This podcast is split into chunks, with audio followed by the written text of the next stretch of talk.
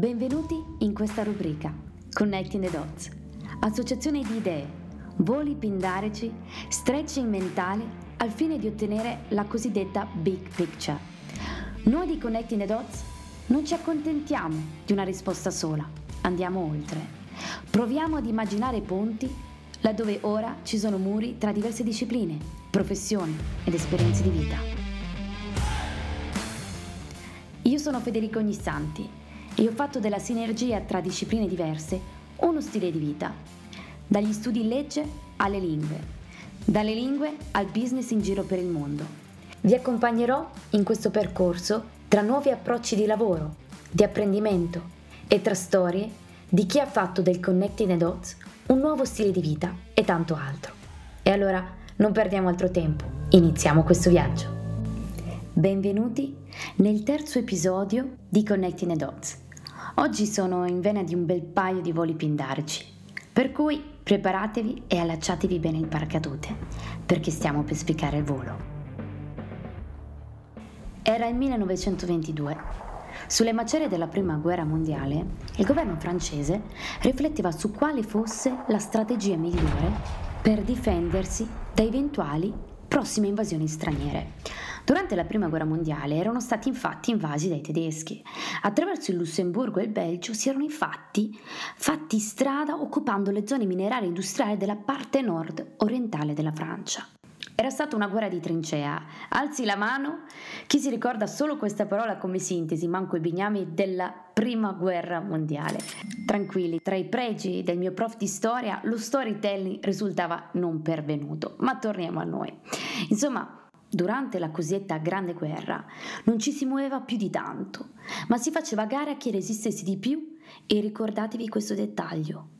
Ai francesi rimase ben impresso questo modus operandi. Ma andiamo avanti, eravamo al 1922.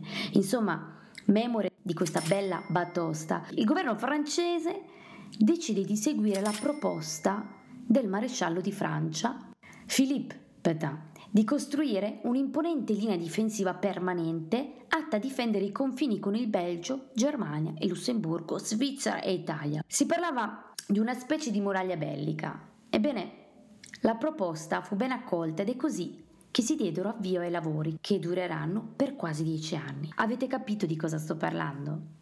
Della famosa linea Maginot, tristemente nota per la sua palese inefficacia. Ebbene sì, per la seconda volta i tedeschi nel 1940 invaderanno la Francia, aggireranno la linea costruita sul fronte orientale, attraversando le Ardenne e occupando prima Belgio e Olanda, e poi e poi riusciranno ad entrare in territorio francese con estrema abilità. La linea Maginot nell'immaginario collettivo è diventata metafora di quando ci si focalizza troppo in una cosa si perde la prospettiva di tutto il resto. Facciamo ora un bel passo in avanti. Sulla storia degli anni 2000, un team di psicologi cognitivi fa un esperimento che passerà alla storia come Gorilla Invisibile. Potete cercare il video su YouTube.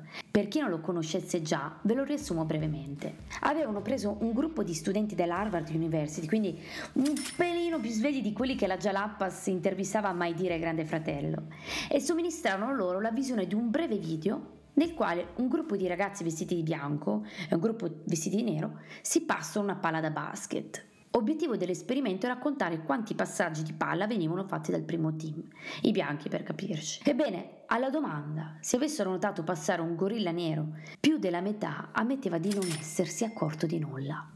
Adesso voi mi chiederete, e me lo auguro, che cosa c'entra linea Maginot con il gorilla Rando? Tra il gorilla e le truppe tedesche che invasero la Francia non c'è tutta questa differenza.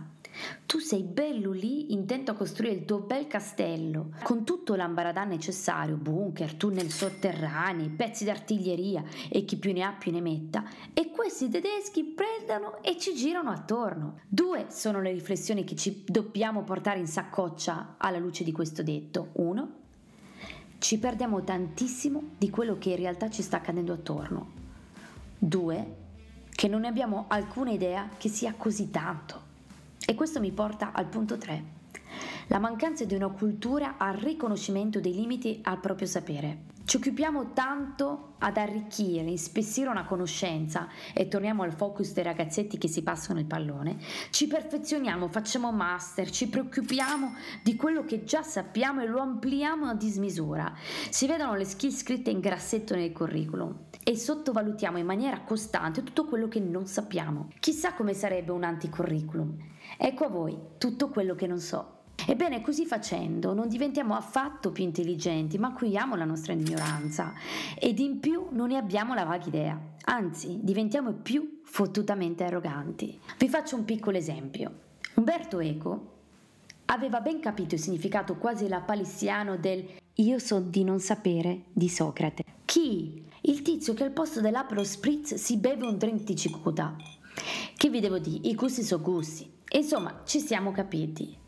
Tornando ad Eco, aveva una biblioteca o anche nota antibiblioteca. Pareva gli chiedessero spesso. La verità è che dietro a quei 30.000 volumi non c'era semplicemente il suo sapere costruito pezzo per pezzo, ma dovevano essere lì per ricordargli e ricordarci la nostra infinita ignoranza, che ci guarda minacciosa dall'alto di quegli scaffali.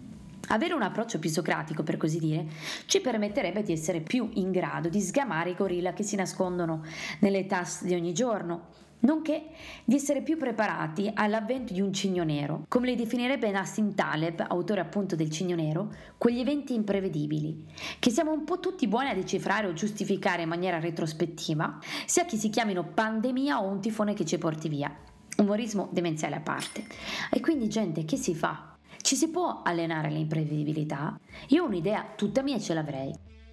Un po' di tempo fa mi chiedevo che differenza ci fosse tra il guidare una macchina o l'andare a cavallo, o se il passaggio all'automazione abbia come se interpidito la nostra capacità di adattabilità e i nostri sensi. Vi faccio un esempio. Quando si guida una macchina, la reazione è sempre la stessa quando si preme l'acceleratore o il freno o si cambia la marcia, a meno che non ve l'abbiano sabotata e voi siate i protagonisti di quei film dove tutti vogliano uccidervi. Insomma, la macchina è prevedibile.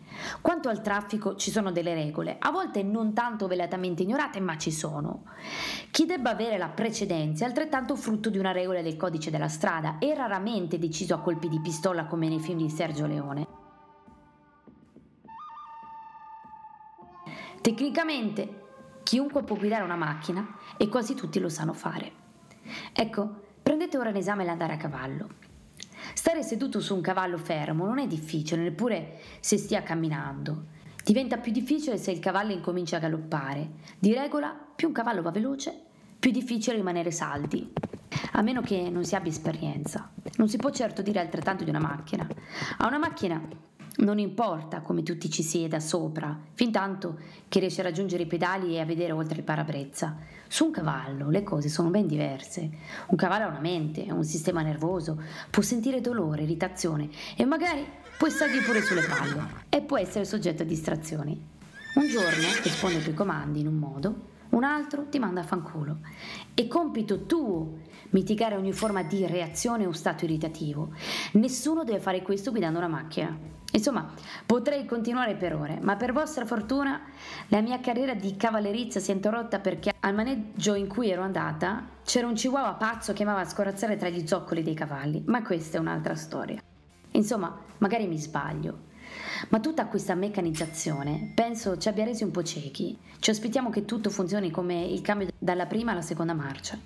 Vogliamo prevedere e controllare tutto dal nostro partner, ma con chi diavolo stai messaggiando? Al micromanagement in azienda.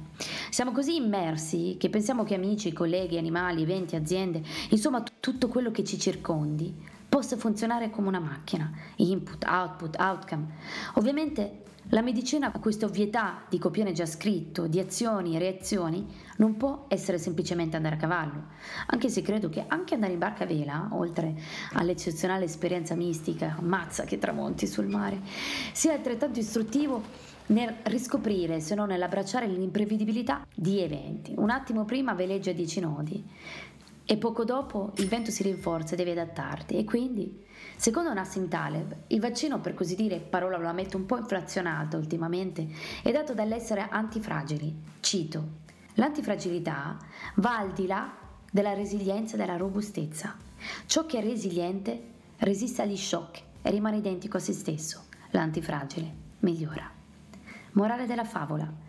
Non cerchiamo di resistere, miglioriamoci, adattiamoci, apriamo la mente e ammettiamo che forse almeno la metà delle volte potremo sbagliarci di grosso.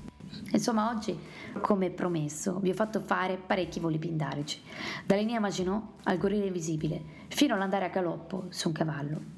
Spero di avervi lasciato con una qualche riflessione galoppante. E se non dormirete la notte pur di affrettarvi ad iscrivervi ad un corso di vela, beh, lo prenderò come un complimento. Ci vediamo al prossimo episodio di Connecting the Dot. Un saluto da Federica.